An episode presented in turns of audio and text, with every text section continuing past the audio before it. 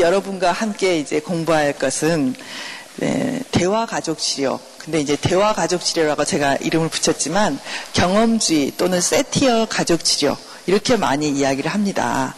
어, 자, 세티어라는 분은요 의사가 아니었어요.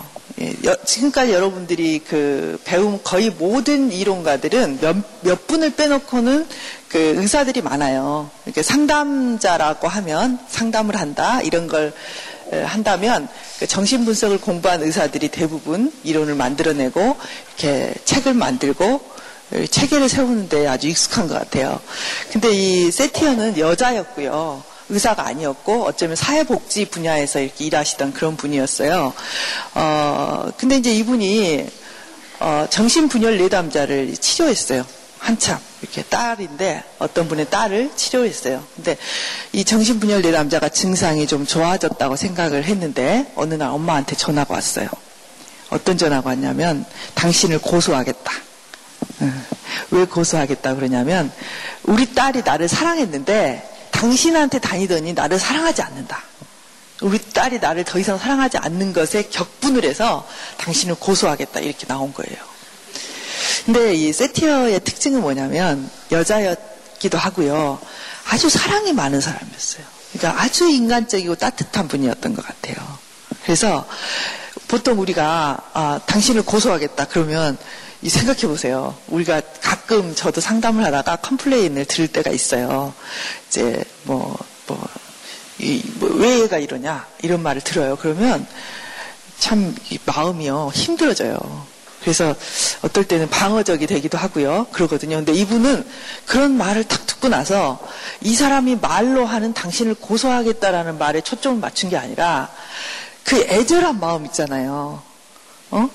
그 고소하겠다는 말에 초점을 맞추는 게 아니라 그 마음 속에 그 애절하게 자기의 딸의 사랑을 잃어버린 엄마의 그 마음에 이 사람이 초점을 맞춘 거예요.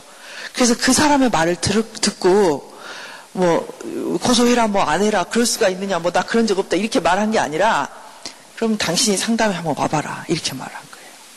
예. 그래서 그 다음 세션에서 그 딸과 엄마와 세 사람이 같이 상담을 한 거예요. 그랬더니 이 세 사람이 상담을 하니까 그 이전에 그 내담자와 둘이 가지고 있던 어떤 관계성이요. 다 없어지는, 그 다 변화돼 버리는 그런 느낌을 받았어요, 이분이. 그럼에도 불구하고 계속 치료를 한 거죠. 이렇게 세 사람이. 그러니까 아주 새로운 관계가 생겨나는 거예요. 상담 속에서. 그러다가 이제 이분이 누구를 끌어들였냐면 아버지를 데려와라. 그래서 아버지를 끌어들였어요. 그러니까 아버지가 오니까 또 세 사람과 있던 어떤 상담의 라포나 이런 것과는 아주 다른 네 사람의 관계가 된 거예요. 네 사람이 또 치료를 하다가 마지막 남은 식구가 없는가 했더니 또 한 사람이 있는 거예요. 누구냐면 금쪽 같은 아들이 있는 거예요. 그래서 그 금쪽 같은 아들을 데려와라. 다섯 사람이 이제 상담을 하게 됐어요.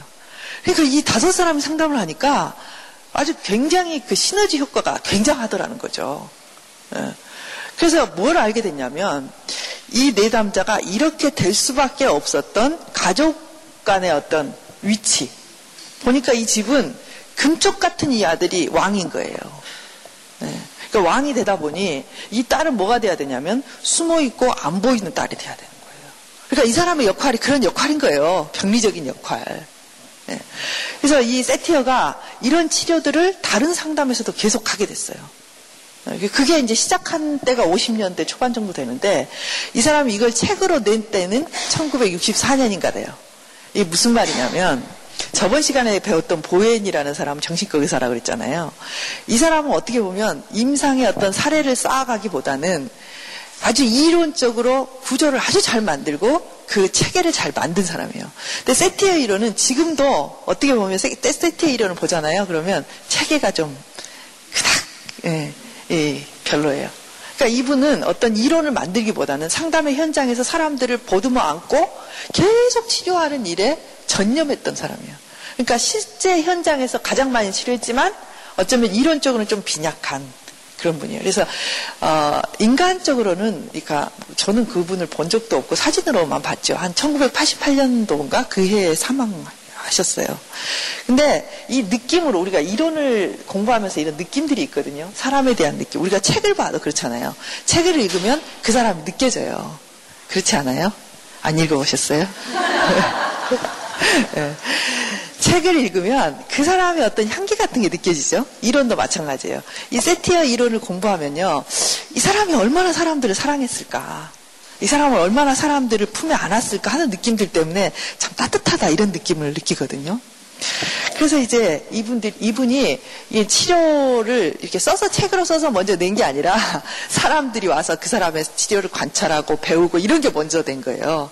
그래서 이분은 이제 자기 자신보다는 후대에 더 많은 이론을 더 이렇게 정립을 시키고 이렇게 했던 분이에요. 그러니까 아마 전형적인 여성이 아닐까. 그렇잖아요. 우리 여성들이 좀 체계적이기보다는 감성적이고 어, 이론적이기보다는 실제적이고 좀 그런 부분이 있잖아요. 그죠? 예, 그런 부분이 있는 분이에요.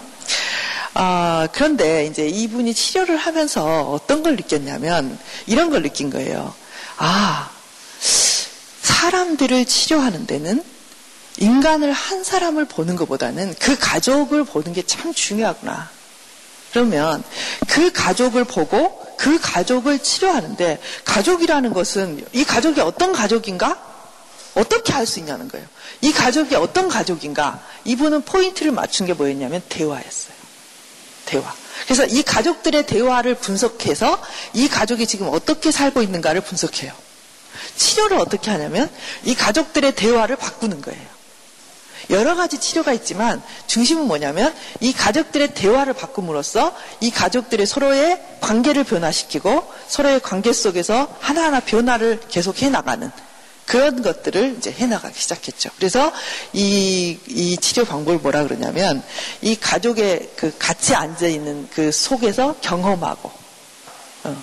근데 그 경험의 초점 속에 대화가 있어요. 그래서 경험주의 치료라고도 하고 대화 가족 치료라고도 하는 거죠.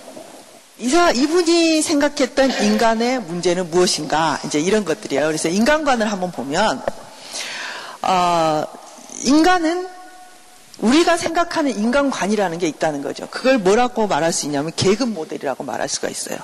우리가 보통 생각하고 있는 인간관 이걸 계급 모델이라고 본다면 이 계급 모델은 뭐냐면 사람의 가치는 동등하지 않다 이런 거예요. 그때가 이제 이런 어떤 그런 생각을 갖고 있을 때가 언제냐면 1950년도란 말이에요. 예. 그러니까 그때는 더 이런 생각이 팽배해 있어요. 지금은 평등, 어, 뭔가 자유, 이런 게 훨씬 보편화된 지금 사회가 됐어요. 우리 사회만 하더라도. 그런데 인간은, 인간의 가치는 동등하지 않, 않다. 또는 인간의 관계는 수직적인 관계라는 거죠. 그러니까 지배하는 사람과 복종하는 사람이 있고 능력이 있는 사람과 능력이 없는 사람이 있다는 거죠.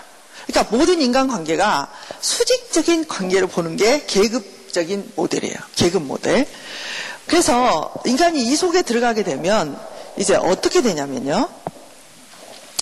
어, 당신 누구세요? 당신은 누구세요? 이렇게 질문을 한다면 당신은 누구세요? 하고 질문을 한다면 여러분 한번 대답해 보세요. 당신은 누구세요? 네? 한번 대답해 보세요. 그냥 작은 소리로 여러분들이. 나는 나예요. 네. 보통 여러분 하던 식으로 누구세요? 그럼 뭐라 그러세요? 네, 누구 엄마예요? 네, 무슨 목사 목사예요? 또는 뭐 무슨 과장입니다. 아니면 어디 선생님입니다. 이런 걸 이야기하죠. 그러니까 역할을 이야기를 한다는 거죠. 이 계급 모델에서는 역할을 중요하게 생각해요. 네. 자, 이 역할을 중요하게 생각하는데 역할을 중요시 하다 보면 그 사람의 역할이 그 사람의 정체성을 대신하게 돼요. 네. 누구세요? 네. 누구 엄마입니다. 그럼 나는 누구 엄마가 되는 거죠. 그죠? 어. 누구세요? 네, 제가 의사예요. 의사가 나를 대신하게 되는 거예요. 나를 대신한다는 것은 이 의사라든지 선생님이라든지 목사님이라든지 장로님은 나의 전부에 있는 하나의 부분이에요. 그죠? 어. 그러니까 이제 세티어가 바꾸게 해요, 이런 거를. 어떻게 바꾸냐면, 아, 누구세요? 그러면, 아, 저는 가르치는 사람입니다. 이렇게 바꿔요. 자기 역할로. 네.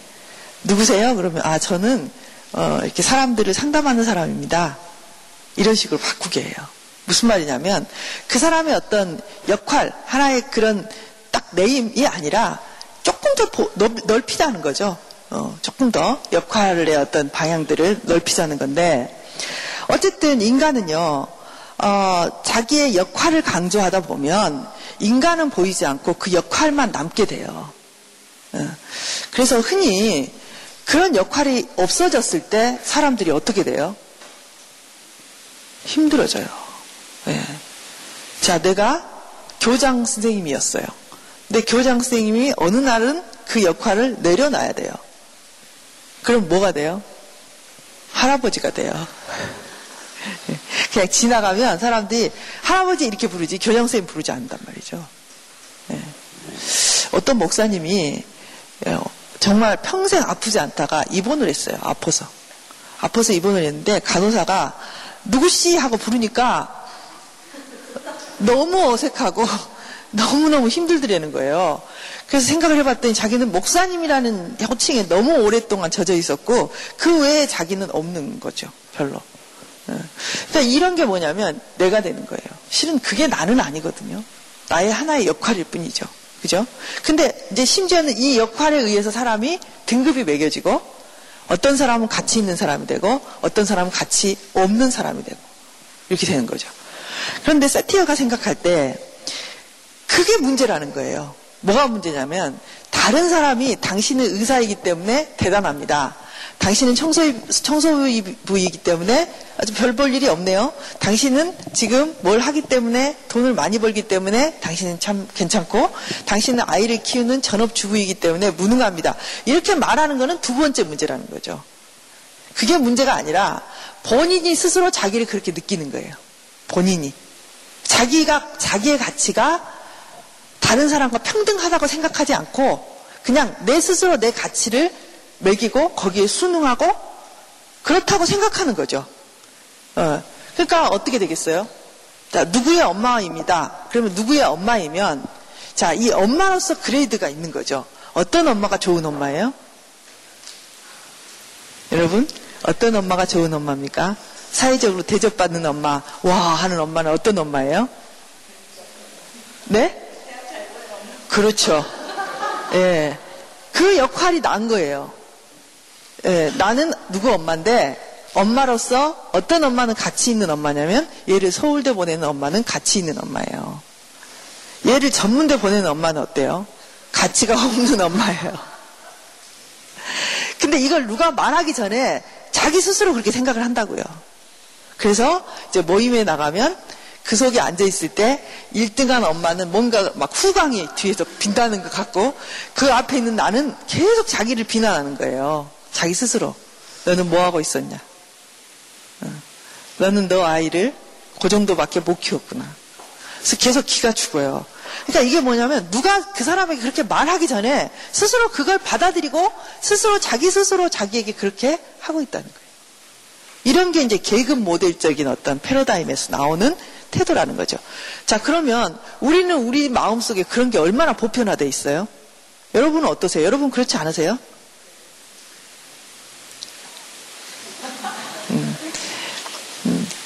근데요, 솔직히 이런 게 있어요. 우리 속에. 뭐 저도 이렇게 학교 가면 이 기죽을 때가 있어요. 옛날에 큰애 이렇게 학교 보내고 그럴 때 학교에 가면요, 막 그 중에 막 이 기세가 등등한 엄마가 있어요, 몇 명이. 저 엄마가 왜 저러지? 그러고 있다가 뒤에서 나중에 보면 1등 엄마야. 예. 이런 게 자기도 모르게. 예. 그게 배이기 쉬워요. 그러니까 우리가 우리의 패러다임이 많이 이런 계급 모델에 젖어 있다는 거죠. 그래서 이제 이런 상태에서 보면 예를 들면 상담자와 내담자 그러면 어떤 거냐면 상담자는 뭔가 건강하고 뭔가 가진 것 같고 어, 지식을 보유하고 있고 그래서 상담자는 수혜자가 되는 거예요. 어, 내담자는 뭐예요? 뭔가 이상하고 뭔가 병들어서 뭔가를 받을 수밖에 없는 열등한 존재. 이런 게 계급 모델이에요. 그러니까 의사와 환자 또 마찬가지죠. 의사는 뭐 이렇게 하세요, 저렇게 하세요 할 수 있고 환자는 그냥 예예 예 하면서 지시를 따라야 되고 이런 관계가 이런 계급 관계라는 거죠. 학교에 가면 예, 학교에서도 이렇게 교장 선생님과 선생님은 아주 격차가 있는 그런 지위가 다른 존재인 것처럼 느껴지고 이런 것들 교회에서도 마찬가지예요. 교회에서 여러분 직분이 직분이 뭐 그레이드인가요? 아니잖아요. 아니지만 마치 그런 것처럼 우리는 해석을 하는 경우가 많아요. 예, 내가 장로다. 나는 목사다. 나는 권사다. 아니 저건 평신도 평신도잖아. 예? 이렇게 뭔지 모르게 서열처럼 이렇게 매겨진단 말이에요. 그러니까 우리가 익숙해 있는 그런 거예요. 이 개그 모델이. 아우, 저건 좀 우리가 오늘 배우다 보니 좀 아닌데? 아니고 말고가 아니라 우리 스스로 우리, 우리에게 많이 이렇게 익숙해져 있는 그런 거라는 거죠. 세티어가 봤을 때 인간이 이렇게 생각하기 때문에 참 병리적인 인간이 된다. 이렇게 봤어요. 그래서 실은 이 계급 모델에 있어서는 어떤 느낌을 갖고 살아가냐면 어, 이대로 살아야 되는 거죠. 이대로. 변화하지 않고. 변화를 별로 좋아하지 않아요. 이 상태에서는. 그냥 이대로 가야 돼. 그 어떻게 되냐면 그렇게 하다가 망치면 어떡해 이런 거예요. 그렇게 하다가 망치면 어떡해. 예. 그렇게 하다가 실패하면 어떡해. 그러니까 어떻게 해야 돼요? 이대로 가야 되는 거예요. 그러니까 이 계급 모델에서는요, 뭔가 변화를 두려워해요. 그, 근데 실은 제가 이렇게 자꾸 계급 모델이라고 하니까, 이, 조금 이렇게 나눈 것 같은 느낌이 드는데, 이게 보편적인 우리의 생각이에요. 예를 들면 우리가 여기 와서 여러 가지 상담 이론을 배우고 뭔가 우리 자신을 변화시킬 것처럼 배우고 있지만 우리 속에는요 강한 이 변화하지 않으려는 이런 마음들이 굉장히 많아요. 이대로 이대로 안전하게 끝까지 가자. 막 이런 느낌. 예. 어느 정도로 이게 끈질기냐면요. 사람들은 익숙한 것을 굉장히 추구해요. 그래서 어, 의식적으로는 변화하고 싶다, 더 좋아지고 싶다고 말하지만 무의식적으로는 내가 익숙한 것, 내 속에서 이렇게 지금까지 경험한 것에 대한 익숙함에 대한 추구가 아주 끈질기단 말이에요. 그 익숙한 것이 좋은 것이든 나쁜 것이든 심지어는 음. 마치 어렸을 때 우리 집 맨날 지지고 볶고 싸웠는데 나는 의식적으로 평화로운 가정을 원해. 근데 무의식적으로는 다시 그렇게 지지고 볶는 그 가정을 향해서 자꾸 걸어간단 말이에요. 그러니까 이런 변화하고 싶지 않는 마음, 익숙한 것에 머물려고 하는 마음은 우리 속에 끈질기게 남아 있어요. 그래서 여러분은 시도하지 않아요. 여러분이 아니라 저도 마찬가지죠. 네. 그러니까 어떤 느낌이 드냐면 우리가 새로운 것을 경험하고 새로운 시도를 하려고 하면요 마치 이 낭떠러지에서 나를 던지는 것 같아요. 네. 던지는 것 같아요. 그래서 뭐가 제일 편하냐면 이 낭떠러지에 나를 던지는 모험을 하지 않고 그냥 여기 늘어붙어서 고통을 당하면서 그냥 힘들게 그렇지만 이 익숙한 것에 머물고 싶은 아주 끈질긴 마음들이 우리한테 있단 말이에요. 예. 그러니까 말씀을 배워도 그 말씀대로 살기보다는 살던 대로 예. 말씀대로 산다는 것은 굉장히 새로운 모험을 우리에게 요구할 때가 많아요. 내가 갖고 있는 익숙한 신념이 아니라 새로운 것을 향해서 내가 내, 나를 던져야 된다고요. 뭘 믿고? 하나님을 믿고 성령을 의지해서 나를 던져야 되는데 우리의 본능은 뭐냐면 절대로 절대로 다시는 다시는 이런 새로운 것을 경험하고 싶지 않은 이 속의 욕구가 있단 말이에요. 네. 참 힘들어요. 그러니까 우리가 믿음이 없이 변화한다는 것은 참 힘든 거예요. 그래서 우리가 믿음이 도전을 받는 이유들 중에 하나가 뭐냐면 그런 우리의 아주 이 깊은 뿌리 깊은 그런 변화에 대한 음, 두려움 그리고 머물려고 하는 것 이런 게 이제 실상 우리가 갖고 있는 패러다임이라는 거죠. 예.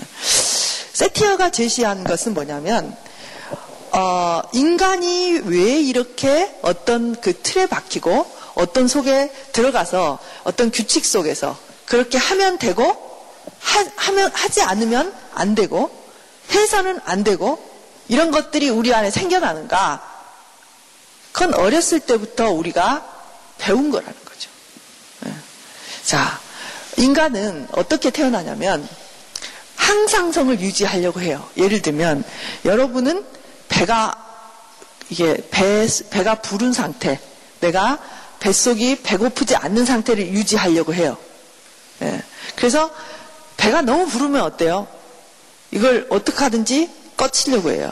운동을 하든지 소화제를 먹든지 막 어떻게 움직여서든지 이 배가 적정한 수준의 윗속의 음식이나 이런 게 적정한 수준이 되게 하려고 여러분 노력해요. 자, 이 위가 또 비워져서 배고프면 어떻게 해요? 채우려고 해요. 그렇죠? 아이도 똑같아요. 아이도 배가 고프면 어때요? 그걸 채우기 위해서 울어요. 그렇죠? 그러니까 모든 것을 우리는 항상성을 유지하려고 편안한 상태를 유지하기 위해서 우리의 모든 지각이 동원돼요. 그렇죠? 그러니까 아이들이 이제 태어나서 아무것도 없어요. 그냥 느낌만 있죠. 말도 모르고 아무것도 모르고 느낌만 있어요. 그 느낌이 있을 때 이 아이들은 느낌을 이용해서 뭘 유지하려고 하냐면 이 평형 상태를 유지하려고 해요. 그래서 하는 게 뭐냐면 웃기도 하고요. 또 뭐 짜증도 내고요. 막 울기도 해요. 왜냐하면 내가 지금 내 평형 상태는 이 그 쉬하는 상태가 아니라 고슬고슬한 그런 상태인데 넣어서 축축해지면 그 평형 상태가 깨지는 거예요. 그러니까 막 얘가 울어요. 그래서 뭐를 해달라는 거냐면 내 평형 상태로 돌려달라는 거예요. 자, 배가 고프면 또 울어요. 어떻게 하기 위해서? 그 평형 상태를 유지하기 위해서. 그래서 인간은 어떻게 되어 있냐면 자동 조절이 다 되게 돼 있어요. 하나님 우리를 그렇게 만드셨어요. 그래서 누구에게나 인간의 누구에게나 자신의 상태를 유지하고 자신의 상태를 유지하기 위해서 뭔가를 하도록 만들어 놨어요. 가장 좋은 상태를 유지하도록. 네. 그래서 아이들은 아주 솔직하죠. 그죠? 네. 아이들이 아, 오늘 어머니가 감기 드셨으니 오늘 배가 고파서 좀 참아야지. 그리고 안 우는 애가 없어요. 그냥 울어요. 얘가 엄마가 아프든지 말든지 나의 평형 상태를 위해서 운단 말이에요. 그래서 아이들은 굉장히 솔직하죠. 자기의 감각과 지각에 솔직하죠. 근데 그렇게 솔직하고 자기 지각을 잘했던 아이들이 잘하면서 어떻게 되냐면 이런 지각을 어떤 것은 해도 되고 어떤 것은 해도 안 된다는 걸 알게 돼요. 네? 우리가 잘 듣는 게 뭐예요? 짜증내지 마. 짜증내지 마. 이런 거거든요. 근데 이 짜증이 뭐냐면 평형 상태를 유지하기 위해서 짜증을 내는 경우가 많다는 거예요. 근데 엄마가 뭐라 그러냐면 짜증내지 마! 이러거든요. 그럼 얘는 뭐를 안 해야 되냐면 자기가 지금 배고프거나 힘들다는 것을 안 느껴야 되는 거예요. 그러니까 이제 이때부터 뭐가 생기기 시작하냐면 자기의 느낌과 표현의 문제가 생기기 시작해요. 자, 화? 화를 누가 내게 만들었어요, 인간이? 왜 인간이 화를 내게 됐어요? 하나님 인간을 화나게 만들었어요. 화라는 기능을 주셨어요. 분노하는 기능을. 네. 그래서 인간은요, 어떤 상황이 되면 화가 나게 돼 있어요. 어떨 때 화나죠? 해치려고 할 때, 부당한 취급을 받을 때, 뭔가 나의 이 평형 상태를 깨뜨리고 힘들게 하는 것이 밀려올 때, 때때로 화를 내요. 부당함에 대해서. 또는 어떤 진리에 대해서 그 비진리가 침범할 때 또 그런 화를 내요. 그러니까 인간은 화를 내므로써 여러 가지 기능을 하게 돼 있단 말이에요. 그런데 우리 집은 어떠냐? 화를 내면 안 돼. 화내면 안 돼, 우리 집은. 그렇게 되면 이 아이는 화내는 감정을 억압을 하든지 뭘 하든지 하여튼 해야 되는 거예요. 그러니까 이제 뭐가 생기냐면 진짜 자기 마음 속에 있는 의도들, 자기의 생각들, 감각들과 표현해야 되는 것들에 이제 갭이 생기기 시작해요. 그래서 이 규칙을 익히기 시작해요. 왜? 왜, 왜 짜증을 내면 되고 화를 내면 되는데 애들이 왜 집안에 규칙이 생기고 이런 규칙에 대해서 순응하게 될까? 왜냐하면 아이들은 약하거든요. 어. 그러니까 아이들은 엄마의 사랑을 상실한다는 건 죽음이에요, 죽음. 음. 엄마에게 다 매여 있잖아요. 내가 이 가정에서 살아나야 되니까 이 가정의 법칙에 순응하고 그것을 익혀야 되는 거예요. 예, 대부분의 부모들은 자기들이 갖고 있는 그 옳다 하는 그것들 때문에 이 아이들을 말로, 태도로 이런 모든 것들을 동원해서 이 아이들이 자기들의 어떤 패턴에 맞춰서 들어오기를 훈련하게 돼요. 의도를 하든지 안 하든지. 예, 그러면 아이들이 이제 거기에 맞춰서 살아가게 돼 있죠. 자, 그러면 어떤 가정은 화내는 거, 짜증내는 것을 받아주는 가정이 있어요. 어떤 가정은 그게 안 받아들여지는 가정이 있어요. 자, 안, 안 받아들이는 게 많은 가족일수록 이 아이들은 뭘 받고 자라게 되냐면 자기가 느끼는 것, 자기가 지각하는 것을 부인하거나 억압하거나 어, 없다고 생각하고 자라야 돼요. 이게 문제라는 거죠. 사티아가 생각할 때. 네. 그래서 어, 이 사티아가 생각할 때 인간이 자 이런 것들을 이제 지배와 복종의 관계를 통해서 인간으로서 자라날 때 어떤 규칙성, 억압 해야 되는 것과 하면 안 되는 일들 이런 것들을 스스로 자기가 체득하게 되는 거죠. 근데 그 체득하는 것들이 아주 없어서도 안 돼요. 그죠? 우리는 그런 것들을 통해서 도덕도 배우고 우리 자신들이 이렇게 자라나게 되잖아요. 근데 문제는 뭐냐면 이게 너무 심할 때 문제가 되는 거예요. 심할 때.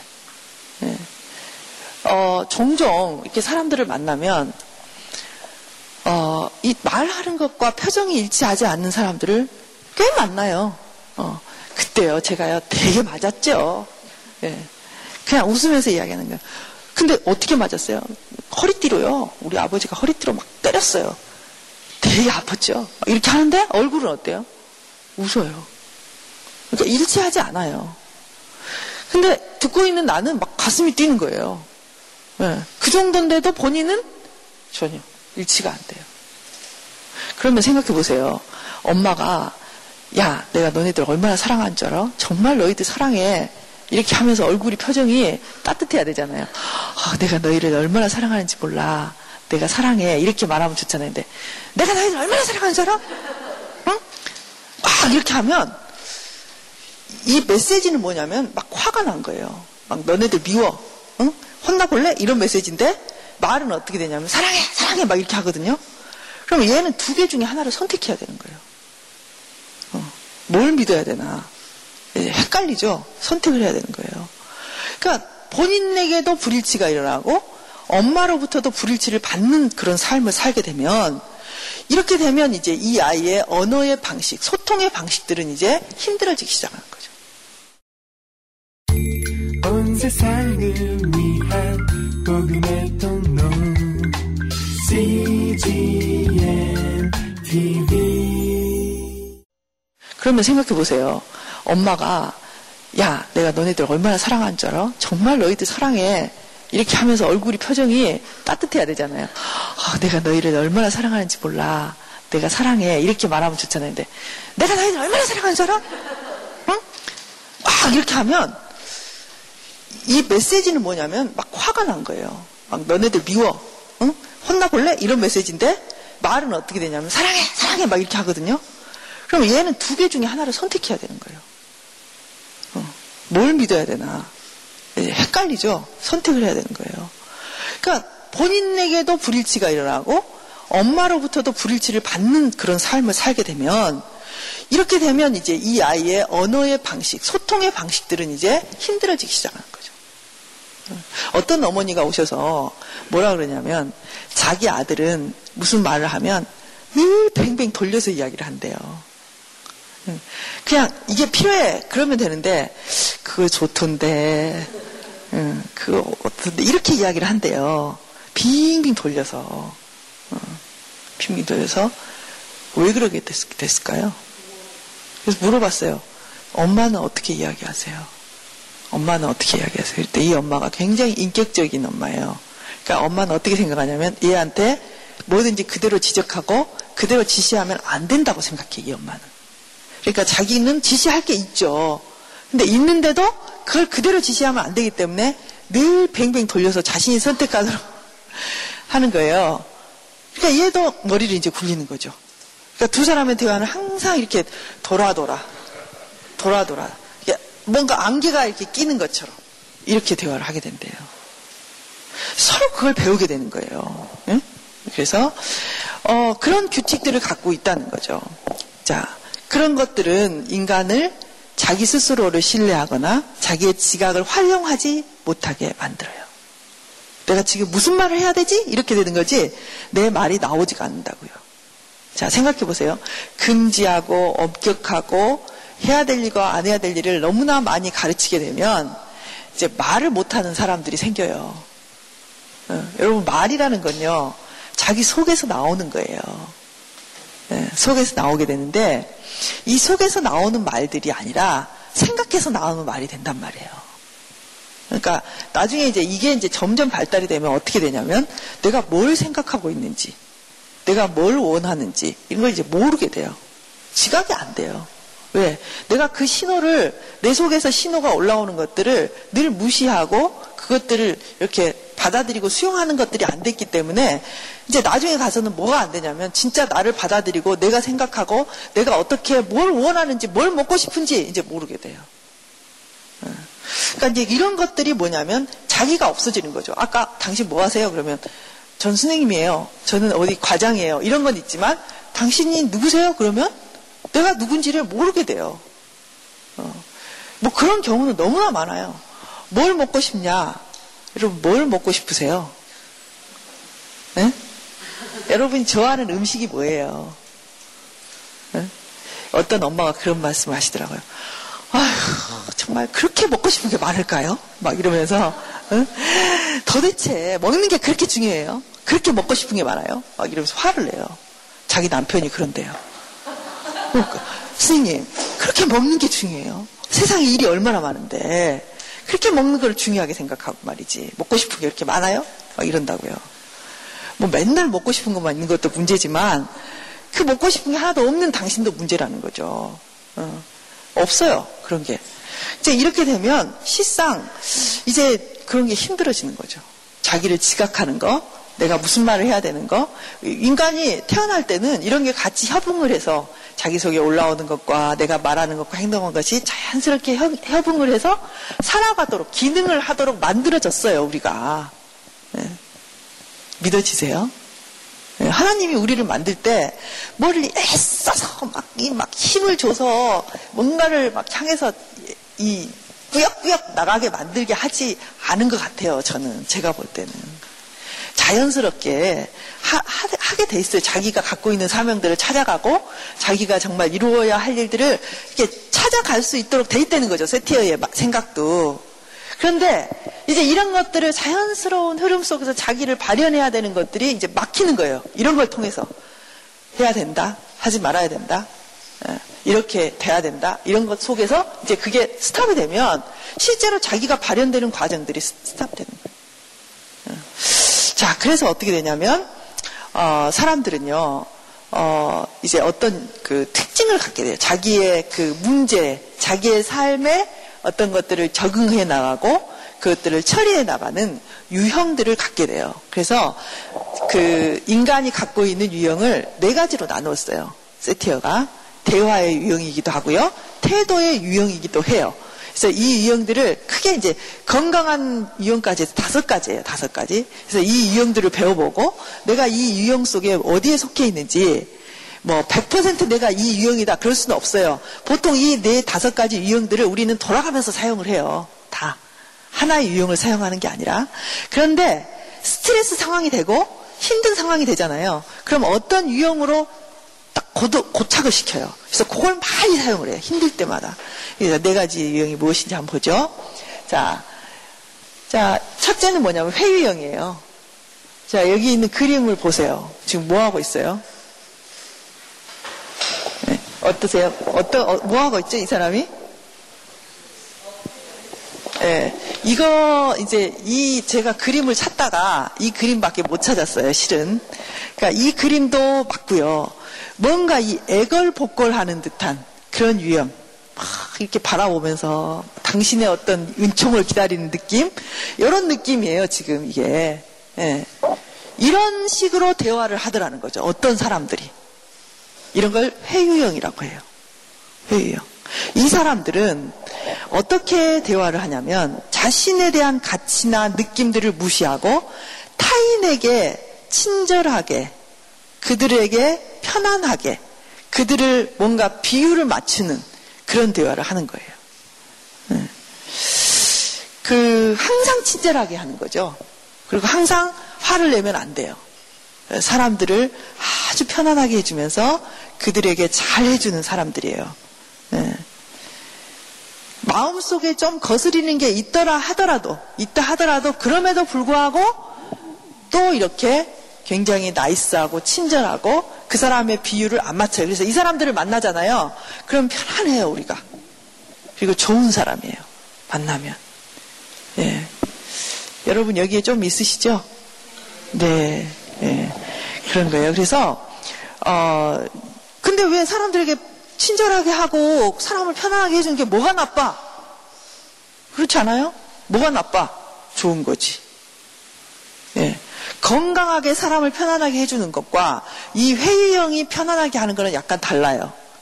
건강하게 편안하게 하는 사람들은 진짜 자기 느낌을 갖고 하는 거예요. 예, 진짜 내가 이 사람을 어, 나도 편해? 너도 편해. 어, 내가 좀 이게 아닌 것 같은데 그러면 아닌 것 같은데요? 이렇게 말하는 거예요. 이 사람들은 그냥 자기의 느낌을 무시해요. 아, 좀 불쾌한 게 올라오지만 아, 이러면 안 돼. 예, 그러니까 빨리 비율을 맞춰줘야 되는 거지. 엄마! 왜 이렇게 안 했어? 어, 그래, 그래, 그래. 아이고, 미안하다, 미안하다. 엄마가 잘못했다. 그랬어? 이렇게. 그러니까 매사에.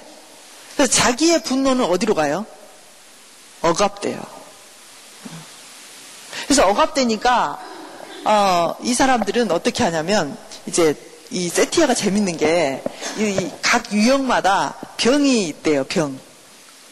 왜냐하면 이 사람들은 자꾸 억압을 하잖아요. 그러니까 사람이 이렇게 꾹꾹 누르고 참으면 어디에 이상이 생기냐면 이 소화장애가 생겨요, 소화장애. 여러분도 그렇잖아요. 스트레스 받고 뭔가 이렇게 신경 쓰면 배가 아프잖아요. 그래서 이 그 회의형들이 소화기관이 힘든 경우가 많대요. 어, 그리고 편두통, 억압을 하기 때문에. 자꾸 억압하니까 편두통, 이런 것들이 생긴다고 합니다. 자, 그래서 이 사람들은요, 어, 늘, 그, 회유를 해요. 어, 그랬어. 달래고, 어, 친절하게 하고, 이렇게 넘어간단 말이에요. 어, 그러면서 자기의 느낌이 이제 없어지는데, 문제는 뭐냐면, 건강한 사람들은 이 회유에 안 넘어가요. 무조건 나에게 친절하게 대하고 막 하면, 조금 어때요? 거북스럽죠? 거북스러워요. 그러니까 건강한 관계를 맺기는 힘들어. 그러니까 이 사람에게 먹히는 사람은 어떤 사람이냐면 약간 이 사람처럼 병리적인 사람.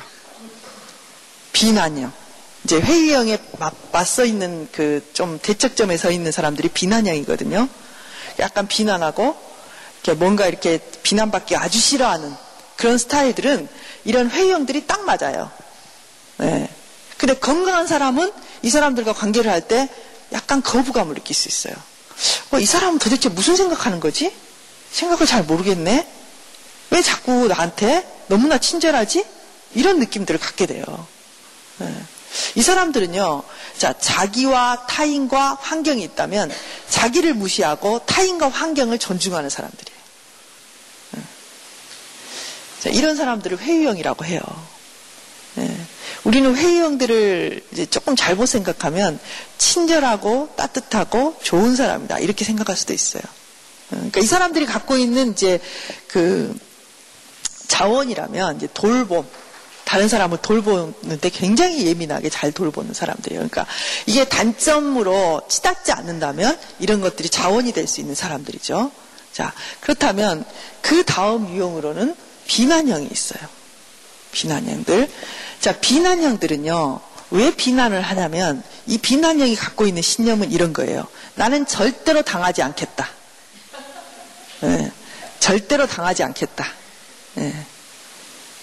즉, 이 사람들이 비난하는 이유는 뭐냐면, 공격받고 자기가 짓밟히지 않기 위해서 비난하는 거예요. 그 굉장히 강하게 보이지만, 실은 마음속은 두려워하고 약한 거죠.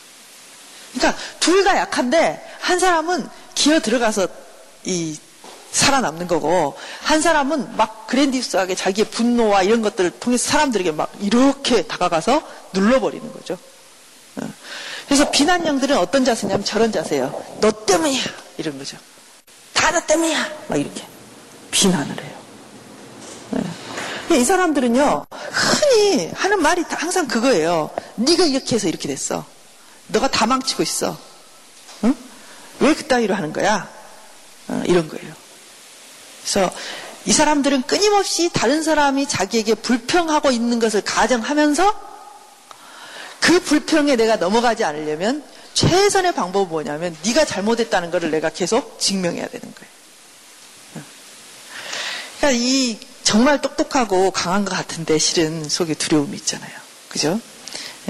예. 그래서 이 사람들은 적대적이고 독재적이고 폭력적이고 어, 그렇죠. 자 이런 사람 옆에 사람이 있어요 없어요? 없어요. 그래서 이 사람들은요 외로워요. 늘 외로워요. 그렇지만 자기가 외롭다고 말하면 죽을 것 같아. 절대로 말하지 않습니다. 그래서 제가 가끔 그런 말을 하거든요. 어, 당신 남편을 좀 따뜻하게 잡아주세요. 아이고, 그 사람이요? 자기가 얼마나 잘났는데요? 그럼 안 보이는 거예요.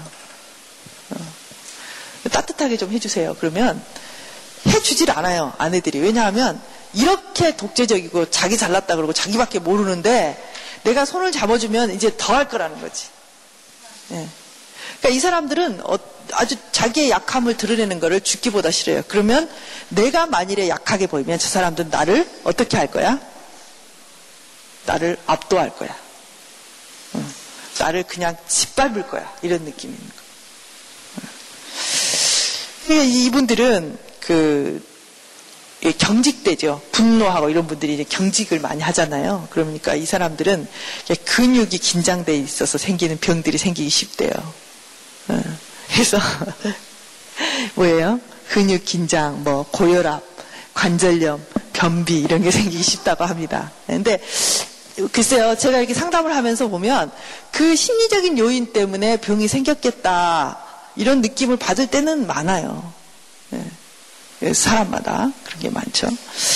예, 자, 그 다음 이제 유형은요, 예, 무슨 형이냐면 이제 초이성형이에요. 어, 초이성형. 예.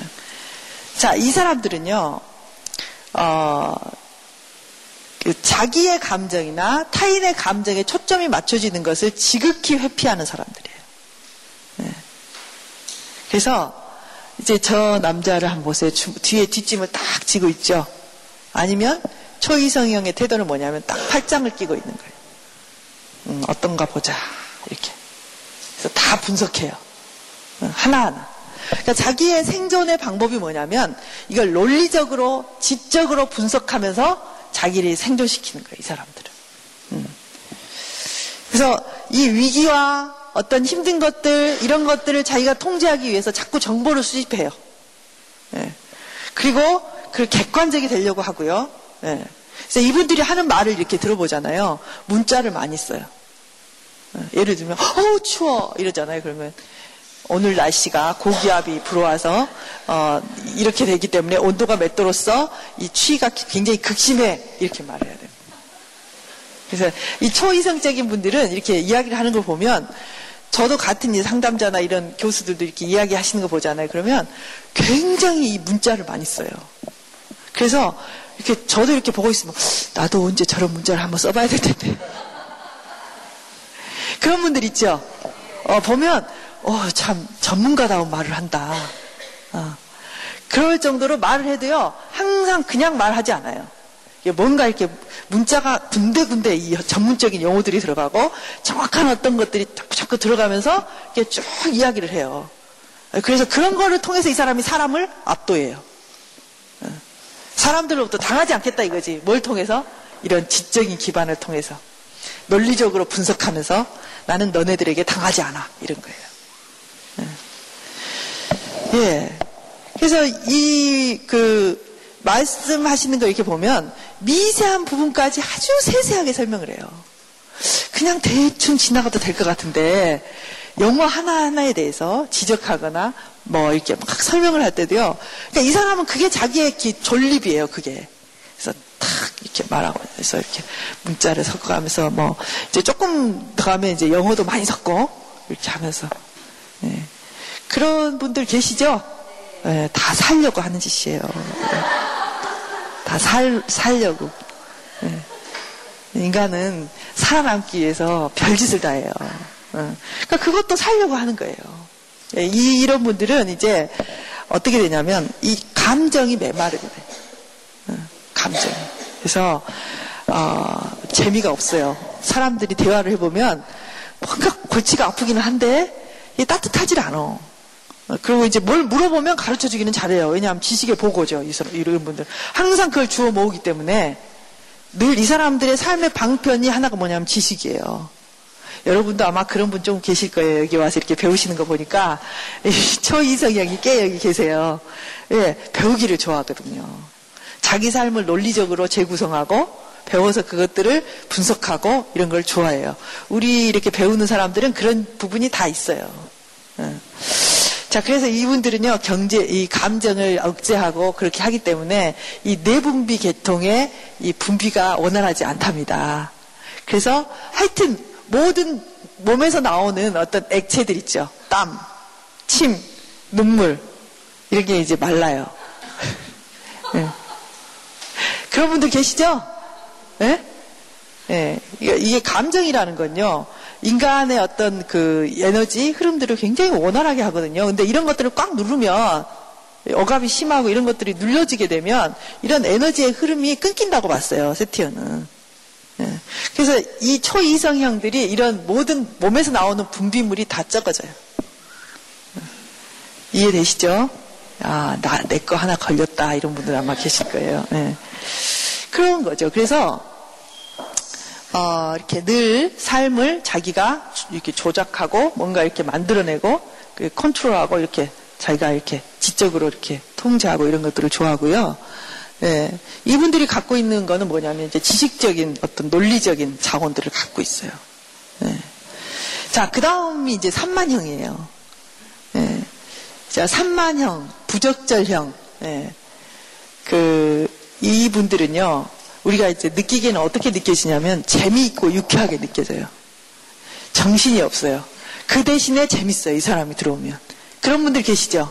네, 그냥 별로 이렇게 이야기 별로 안 하고 서먹서먹한데 그분이 들어오시면 막 이 말했다 저 말했다 막 하면서 분위기가 왔다 갔다 왔다 갔다 하면서 뭔가 활력도 있어지는 것 같고 재미도 있어지는 것 같은 그런 느낌을 주는 분들 있죠. 네, 그런 느낌이에요. 예, 근데 이제 자세는 어떠냐면, 자, 저 자세를 한번 보세요. 어, 어때요? 한 군데도 지직, 이게 딱 멈춰있는 부분이 없어요. 계속 움직여요. 예. 그러니까 이제 이런 분들 보시, 보면, 앉아있을 때도요, 뭐 다리를 떤다든지, 막, 손 떼고 막 왔다 갔다 하고 막 이렇게 해요. 어. 뭔가 이렇게 가만히 있지를 않아. 예. 산만해요, 산만해. 그래서 그러면 이 사람들이 왜 산만한가 그 말이에요. 왜 산만한가? 왜 산만하냐면 어떤 문제에 직면하지 않기 위해서. 네. 어떤 갈등에 다가가지 않기 위해서. 그걸 회피하기 위해서. 자꾸 주제를 흐려요. 네. 그래서 이게 버릇이 됐어요. 자기 기재가 됐다고요. 이리 갔다 저리 갔다. 말을 이쪽으로 갔다 저쪽으로 갔다. 네. 그래서 이게 자기도 모르게 우리가 이렇게 말할 때가 있잖아요. 어, 그래. 근데 요즘은 기분이, 요즘은 어떻게 지내요? 요즘 얘가 어때요? 그러면 나는 내가 물어본 게 뭐냐면 얘가 요즘 어떻게 지내냐 이걸 물어봤는데 상대방은 어떠냐면 아, 요즘은 날씨가 좋아서 말이야. 어? 나가기도 잘하고 말이야. 막 다른 소리 해요. 이리 갔다 저리 갔다 이리 갔다 저리 갔다. 이게 막 산만하게 돌아다니는 거예요. 그런 분들 있죠. 어, 나는 이 말을 하고 싶었는데 그 말까지 여기까지는 돌아 돌아 몇백 리를 돌아야 돼. 몇 번 이야기를 해야 돼. 그 말을. 그런 경우가요. 종종 있어요. 예. 이분들하고 이야기를 하면 어, 부산하게 이야기를 해요. 예. 그리고 계속 이야기를 해요. 멈추지 않아요. 예. 그렇죠. 멀미가 날 수 있어요. 예. 제가 이 삼만형하고 차를 타고 같이 그분이 이제 운전하는 차를 내가 타고 오는 기회가 있어요. 한 시간 반을 타고 왔어요. 서울 시내 이제 끝에서 끝으로 오는데 정말 그 한 시간 반 동안 차를 타고 오는데 그분이 한 시간 40분 이야기했어요. 네. 근데 그 화제도 아무 상관없는 이야기가 왔다 갔다 하면서 계속 나오는 거예요. 어릴 때 이야기, 또 뭐 오늘 이야기, 남편 이야기, 자식 이야기, 뭐 자기 느낌 계속 왔다 갔다 해요. 근데 정말 이 차에서 내리는데 머리가 아프더라고요. 네, 그죠? 예, 산만해요. 그러니까 이분들은 어떤 느낌이냐면 직면하고 싶지 않아. 네, 피하고 싶어. 네. 그래서 어, 이런 그 가족이 있잖아요. 그 가족의 이 어둡고 암울한 분위기들을 뭔가 직면하고 싶지 않고 피하고 싶고 전환시키고 싶을 때 이런 노릇을 자꾸 하겠죠. 그죠? 예. 그래서 재롱둥이처럼 막 이렇게 까불까불거리고 그래서 집 분위기를 한순간에 확 바꾸는 거예요. 이런 역할을 했던 사람도 산만해지기 쉬워요. 예. 그래서 뭔가 초점이 안 맞아. 예. 그냥 이분들은 그 막 끼어들어요. 말을 할 때도 이게 차분히 진행하고 있는데 옆에서 쫙 끼어들어서 딴소리하고 예, 주제를 지금 토론하고 있는데 또 딴소리하고 막 튀어요. 예, 그런 느낌을 주고요. 혼돈스럽고요. 예. 지나치게 운동력이 있어요. 행동이 막 움직일 수도 있고요. 예. 이분들이 갖고 있는 자원은 뭐냐면 유연성이에요. 예, 그리고 창조적이에요. 여러분 틀이 없어요. 이분들은. 예, 그래서 이제 그런 부분들은 활용하면 굉장히 좋은 부분이 될 수 있죠. 그러니까 이분들의 자세는 뭐냐면 이렇게 서 있는 게 아니에요. 뭔가 이렇게 비틀어져 있는데 비틀어져 있으려면, 있으려면 어찌해야 되냐면 여러분 비틀어지게 있으려면 균형을 잡기 위해서 계속 움직여줘야 돼요. 이렇게 움직였다가 이렇게 움직였다. 뭔가 균형을 잡기 자꾸 움직이는 거예요. 그러니까 계속 움직여야 되는 거예요. 여러분 자전거가 안 움직이면 쓰러지잖아요. 그죠? 두 바퀴가 계속 움직이고 있으면 어때요? 안 쓰러지잖아요. 이분들도 계속 움직여줘야 되는 거예요. 저희가 안 쓰러지려면 어떻게 해야 돼요? 계속 가야 돼요. 이쪽으로 갔다 저쪽으로 갔다 이렇게 가야 돼요. 그러니까 이분들의 마음은 그런 거죠. 이분들에게는 자기도 없고 타인도 없고 상황도 없어요. 어, 그냥 다 무시야. 예, 중구난방으로 그냥 가는 거예요. 예. 자, 그런 어떤 방식들을 가지고 있어요. 어, 주제에 초점 맞추기가 힘들고 음. 특히 어려운 문제 우리가 이런 때가 있잖아요. 굉장히 힘들지만 이야기해야 되는 게 있죠. 가끔 음, 그런 건 절대 안 합니다. 이분들은 끝까지 피해요. 네. 그러니까 직면하고 싶지 않은 거예요. 네. 자, 그 사람들은 상황에 따라서 이제 이런 그 아까 보았던 회유형이나 어떤 그 비난 또는 어 뭐 부적절한 유형 그리고 초이성형 이런 것들을 돌아가면서 해요 우리가 다 그쵸? 때때로는 비난형이 되기도 하고 때때로는 막 논리적으로 막 설명하기도 하고 때때로는 뭐 문제를 흐리고 이 말했다 저 말했다 할 수도 있어요. 그런데 사람들이 위기가 다가오고 자기가 스트레스를 느끼면 느낄수록 자기가 편한 거를 고착시켜서 사용을 해요. 힘들수록. 그렇게 되면 어떻게 되냐면 진짜 비난형의 사람이 되든지 진짜 회의형의 사람이 되든지 모든 면이 산만해지든지 이렇게 되는 거예요. 그러니까 사람들이 자유자재로 자기의 행동과 어떤 패턴들을 바꿀 수 있다면 좋은데 힘들게 살고 상처를 입거나 너무 어려울수록 한쪽으로 고착이 된단 말이에요. 그러면 더 병리적이 되는 거예요. 그렇겠죠. 예. 예, 그래서 그러면 어, 그 좋은 유형은 무엇인가 하면 그건 일치형이에요. 일치형. 자, 일치형은 어, 일단 목소리 음조와 느낌들이 일치해요. 예. 제가 계속 계속 우리가 지금 배우면서 하는 말은 무슨 말이냐면 일치성이 있어야 된다는 거죠. 그러니까 한, 한마디로 자기가 생각하는 것과 말하는 것과 행동한 것이 100% 일치할 수는 없어요. 우리가 어떻게 우리 마음속에 확 때려주고 싶은데 너를 확 때려주고 싶다 이렇게 말할 수는 없잖아요. 그러나 그러나 이게 많이 일치해 나가는 야만 사람이 건강하다는 거죠. 그죠? 네. 이 사람의 말하는 것과 어, 느낌들, 음조들이 이제 일치하는 거예요. 그리고 정서 표현이 말과 일치하는 거예요. 아까 말했듯이 굉장히 끔찍한 경험을 이야기하면서 뭐 얼굴은 웃고 있다든지 그런 게 아니라 일치되는 거죠. 그리고 개성이 있어요. 네. 어, 이 사람들은요, 어, 이제 독특성을 인정하는 거예요. 우리는 다 독특하다. 네. 그러니까 이제 이 자기의 감정과 행동 표출, 언어 표출이 일치하게 되면 전체적으로 감정의 에너지의 흐름들이 아주 순조로워요. 그러니까 일이 심리적으로 순조롭게 이게 계속 패턴이 흘러갈 수 있다는 거죠. 그렇게 되면 이 사람들은 생리적으로도 그렇게 원활할 수 있을 것이라는 거죠. 네. 자, 그래서 어, 이제 그 자신을 신뢰해요. 이 사람들은. 그리고 타인도 신뢰해요. 네. 내 말에 대해서도 내가 믿고 저 사람이 하는 말도 그렇다고 믿어지는 거예요. 신뢰하는 거죠. 네. 그리고 자기네 자신의 자원을 활용할 수 있고요. 또 무엇보다도 친밀감에 대해서 열려 있어요. 어. 두려워하지 않죠. 지금 아까 회의형이나 비난형이나 그 마음속에 있는 건 뭐냐면 두려움이에요. 두려움. 음, 두려움. 눌림에 대한 두려움. 자, 그래서 어, 이제 변화에 대해서도 융통성이 있죠. 여러분 모험이라는 건요. 자기 안정감이 어느 정도는 있어야 모험할 수 있어요. 네. 일단 이제 매슬로우 같은 분은 뭐라 그랬냐면 이 욕구의 5단계를 이야기하는데 자기 안전에 대한 욕구가 만족되지 않으면 그 다음에 자기 실현이나 어떤 그런 그 추구는 없다는 거예요. 네. 안전하지 않은 사람은 끊임없이 안전을 추구해요. 그러니까 자기가 어느 정도 일치성을 가진 사람들은 안정감을 갖고 있거든요. 그럼 이 사람들은 모험을 할 수 있어요. 모험을 할 수 있다는 것은 변화를 받아들일 수 있는 자원이 있다는 거예요. 근데 실은 여러분, 내가 변화하지 않겠다고 하는 사람이나 변화를 하는 사람이나 다 변화해요. 안 변할 수 있는 사람이 어디 있어요? 여러분, 작년과 올해 우리가 같아요? 다르잖아요. 우리는 늘 변화하는데 한쪽은 마치 변화를 안 할 것처럼 버티는 거고 한쪽은 그 변화의 리듬을 타는 거예요. 어, 변화의 리듬을 적극적으로 탈 때 그 변화를 이용해서 내 삶을 변화시키고 새롭게 하고 새로운 가능성이 열려지는 거거든요. 지금 내가 이 자리에서 그대로 머물겠다는 것은 새로운 가능성을 다 배제하는 거예요. 자, 우리가 지금 다섯 가지 형을 배웠어요.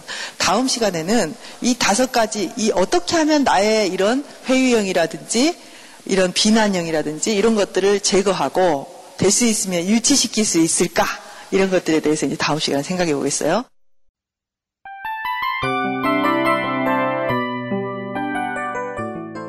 이 프로그램은 청취자 여러분의 소중한 후원으로 제작됩니다.